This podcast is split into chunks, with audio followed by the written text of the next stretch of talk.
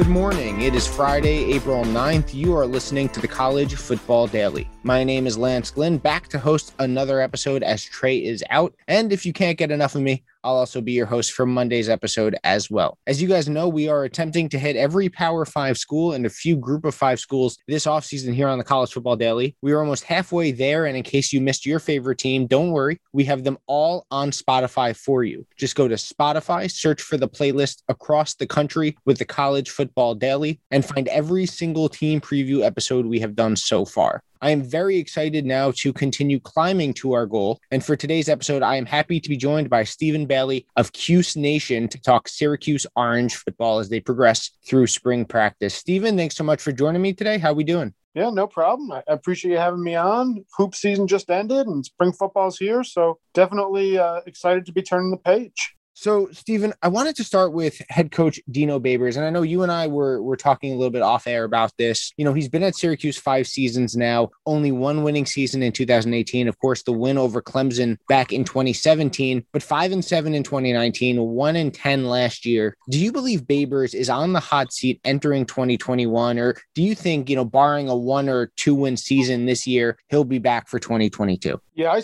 I think he'll be back. I think something you know, I think something that indicate, you know, instability in the program would have to happen for him not to be back. You know, a one-win season in in, in a particular fashion. You know, you see players quit on the team or mass exodus of coaches. So, you know, something weird. You know, I, I think everyone in the administration of Syracuse realizes how hard it is to win football wise, just geographic limitations, no recent history of winning, minimal recent history of winning. They went 10 and 3 a few years ago, but you know, they're working against basically the entire lifetime of every kid they recruit. Uh, you know, they just they haven't been that good. So you know, I I th- I don't think Dino's on the hot seat. You know, I think he is certainly motivated to do better. I think there were a lot of things that worked against them last year. He went and hired two new coordinators right before the coronavirus pandemic started, so they got three days of spring ball and shorts to install before you know fall camp and, and then the team was just coming back together then because syracuse over the summer had its players in small pods you know there was really a lot of installation limitations and then a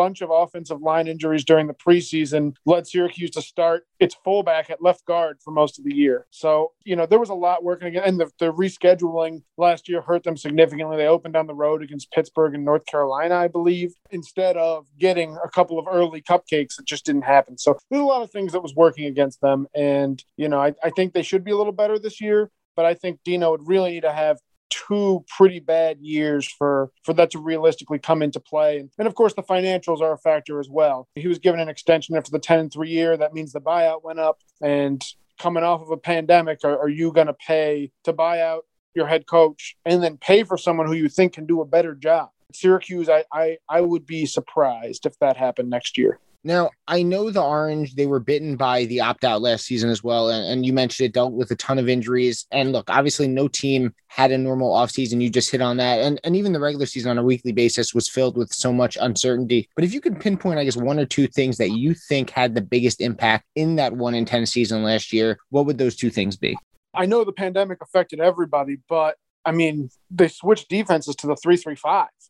you know, like you need to you need to get on the field and like actually go through the motions, and players need to know what certain spots and movements feel like and how the spacing works up front. Like that's something that can't really be replaced. And I will say, Tony White, the defensive coordinator, I thought he did a very good job of of kind of piecemealing in what he could and then expanding it slowly during the season. It, you know, what certainly wasn't perfect, but it never felt like the guys were overwhelmed. And I think that the defense was clearly the better unit than the offense last year. But Sterling Gilbert hired his offensive coordinator and didn't get a spring ball or a fall camp to really install anything. And, you know, I think he was brought in to kind of add just another perspective in, in the, the offensive brain trust, so to speak. And, you know, Dino Babers is obviously a huge part of what they do offensively, but Sterling does does some things differently. And I don't know if he got a chance to really put in everything he wanted to. The second variable, and this is, you know, something that extends beyond last year, is, is offensive line play. I mean, Syracuse had a bunch of injuries last year, but depth on the offensive line's been a problem throughout the Dino Babers era. Two years ago, was a big problem as well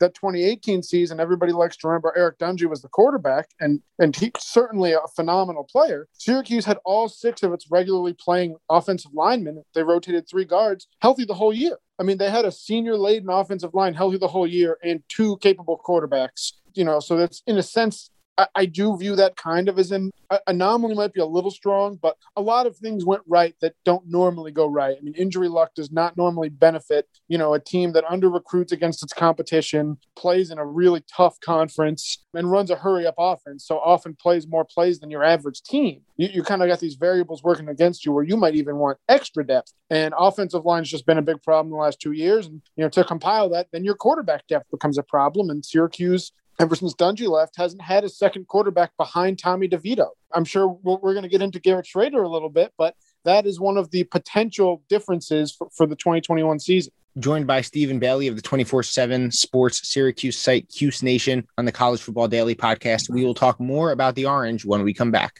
This is Tony Kornheiser Show. I'm Tony. You expected someone else? So, what exactly is the show about? Hmm, I don't know. It's a sports show nominally. Football's over, but we're finally at a point where things matter in college basketball, and baseball season is on deck. Greatest three words in the English language pitchers and catchers.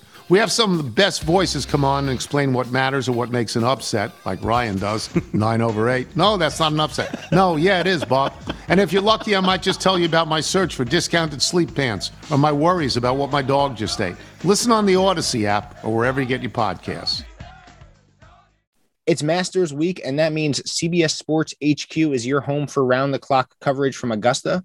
That includes tournament picks, round by round matchups, highlights, leaderboard updates, and we even have our pal from the First Cut podcast, Kyle Porter, on site. You know, he's providing up to the minute updates so you'll know everything there is to know from Augusta. If you're wondering what CBS Sports HQ is, it's our 24 7, 365 days a year sports news network. How to get it? It's easy and it's free. Just go to cbssports.com, the CBS Sports mobile app, or fire up the CBS Sports app on your connected TV and watch yourself become the most in the know sports fan on your group text. Stephen, let's get into some of the different position groups now. And I want to start with quarterback. You mentioned before the break, Tommy DeVito enters his fifth season at Syracuse. He was the starter last year before he got injured and was ruled out for the year against Duke. Babers goes out this offseason, brings in some competition in Mississippi State, transfer Garrett Shrader. It's look, it's still very early, but do you think this move was more depth related to, you know, have someone behind DeVito, as you mentioned, just in case the offensive line doesn't hold up and he gets injured again? Or does Shrader actually have a shot to win the job this year?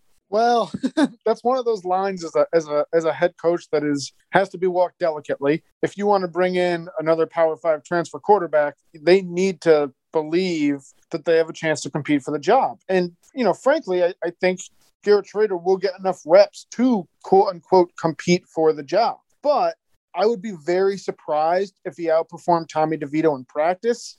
And and the biggest reason is that you know, if you're grading throws and mechanics and decision making and, you know, above the shoulders kind of stuff, I mean, Tommy's been in the system for four years. He's got two years of starting experience. He's known for his arm strength and his accuracy. It's just hard for, I think, that the things that Garrett does well don't always show up in practice, at least when you're going ones versus ones or ones versus twos, right? I mean, if you put him if, I guess if you put him on the threes or, or on, on the twos and, and he's live, you know, you can see the playmaking ability, the scrambling ability, throwing on the run. I mean, those are the things that jump out off his high school tape. Those are some things that Syracuse could really use with the offensive line issues they've had. So I think it's almost a certainty that as long as Garrett is healthy and, and the one time transfer proposal is passed, he is going to play next year.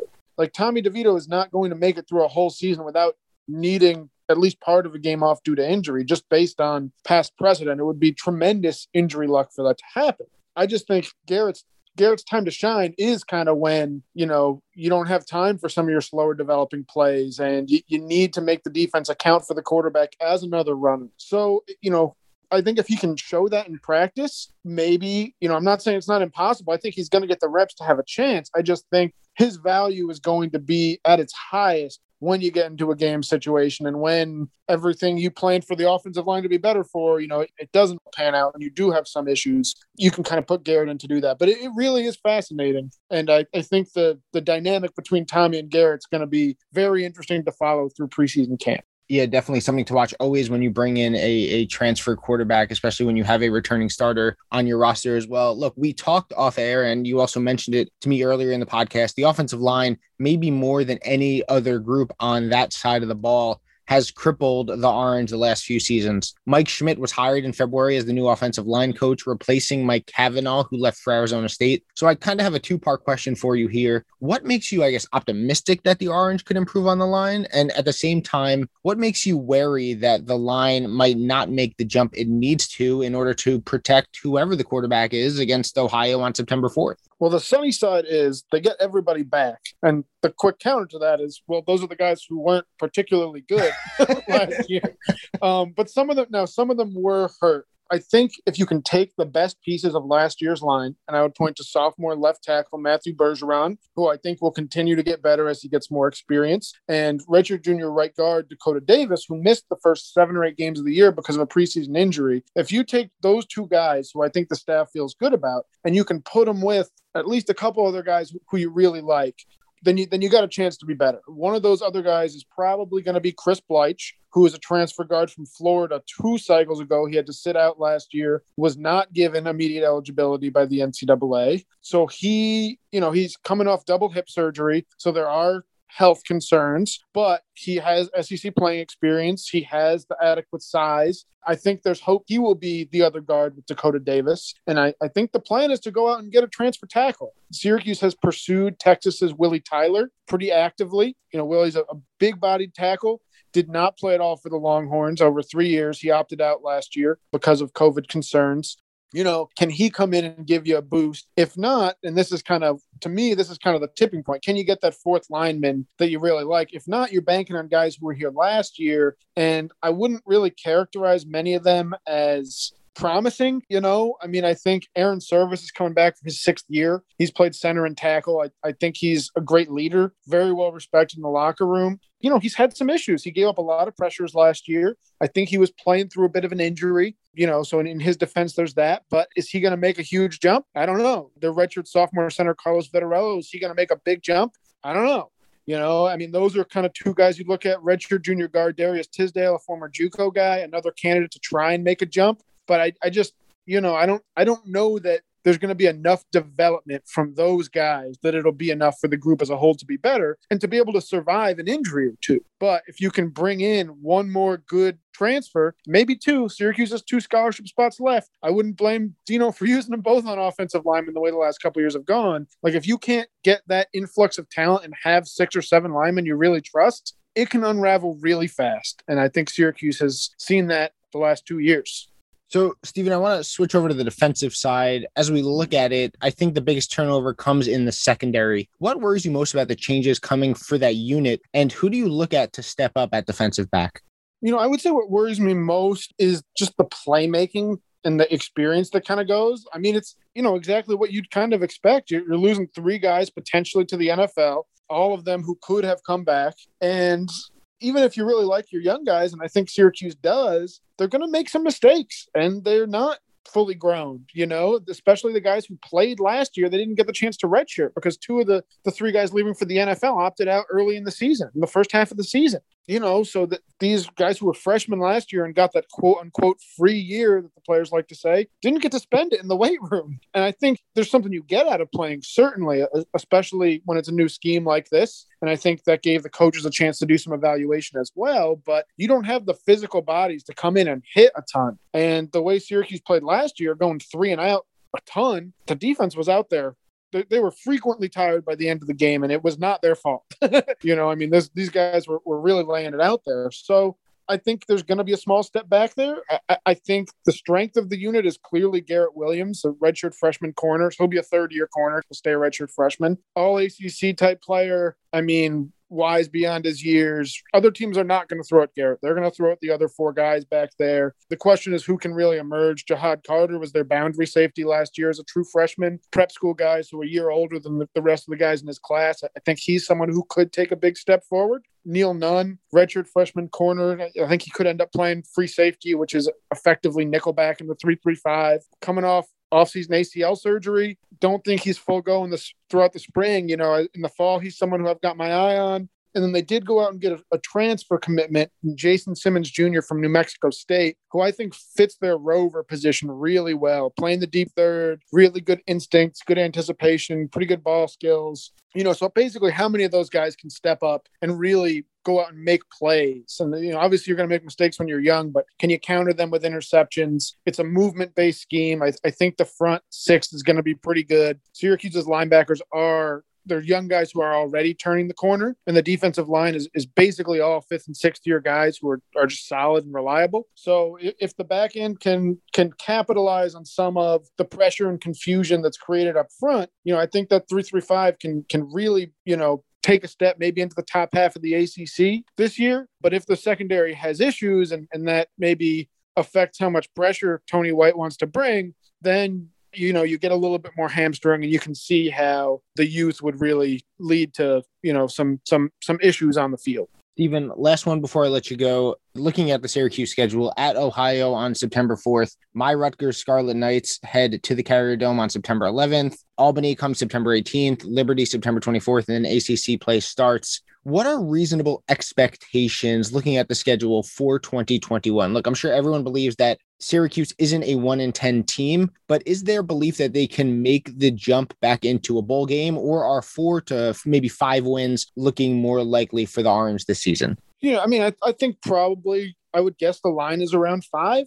I think injury luck and how quickly some of those younger guys develop are going to be a big part of, of whether you know, they fall at four or five or they fall at six or seven. It really doesn't take much. But just listing off that schedule, I mean, it's much easier than the one they had last year. And again, the, the one they had last year was changed by the pandemic. So, you know, how would this team do with last year's schedule? I think they have a much harder time of making a bowl game.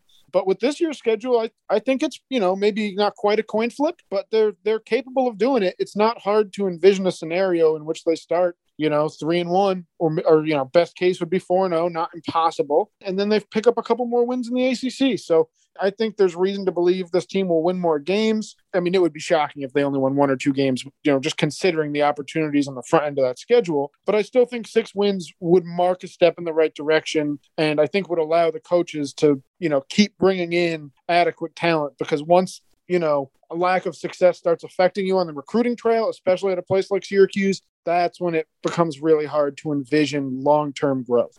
Well, look, as a biased Rutgers fan myself, having graduated from there, I certainly hope if they go three and one in that non-conference portion, I hope that one of those three isn't the Scarlet Knights on September 11th. You can follow him on Twitter at Stephen underscore Bailey one. He covers Syracuse athletics and recruiting for 24/7 Sports Cuse Nation. Stephen, thanks so much for coming on and giving me some time today. I really appreciate it. Yeah, anytime, Lance. I appreciate you having me. Make sure to rate, review, and follow wherever you get your podcast. A new episode every single day. Thanks so much for for listening. I'm Lance Glinn. I hope everyone has a great weekend. I'll be back on Monday for the next edition of the College Football Daily.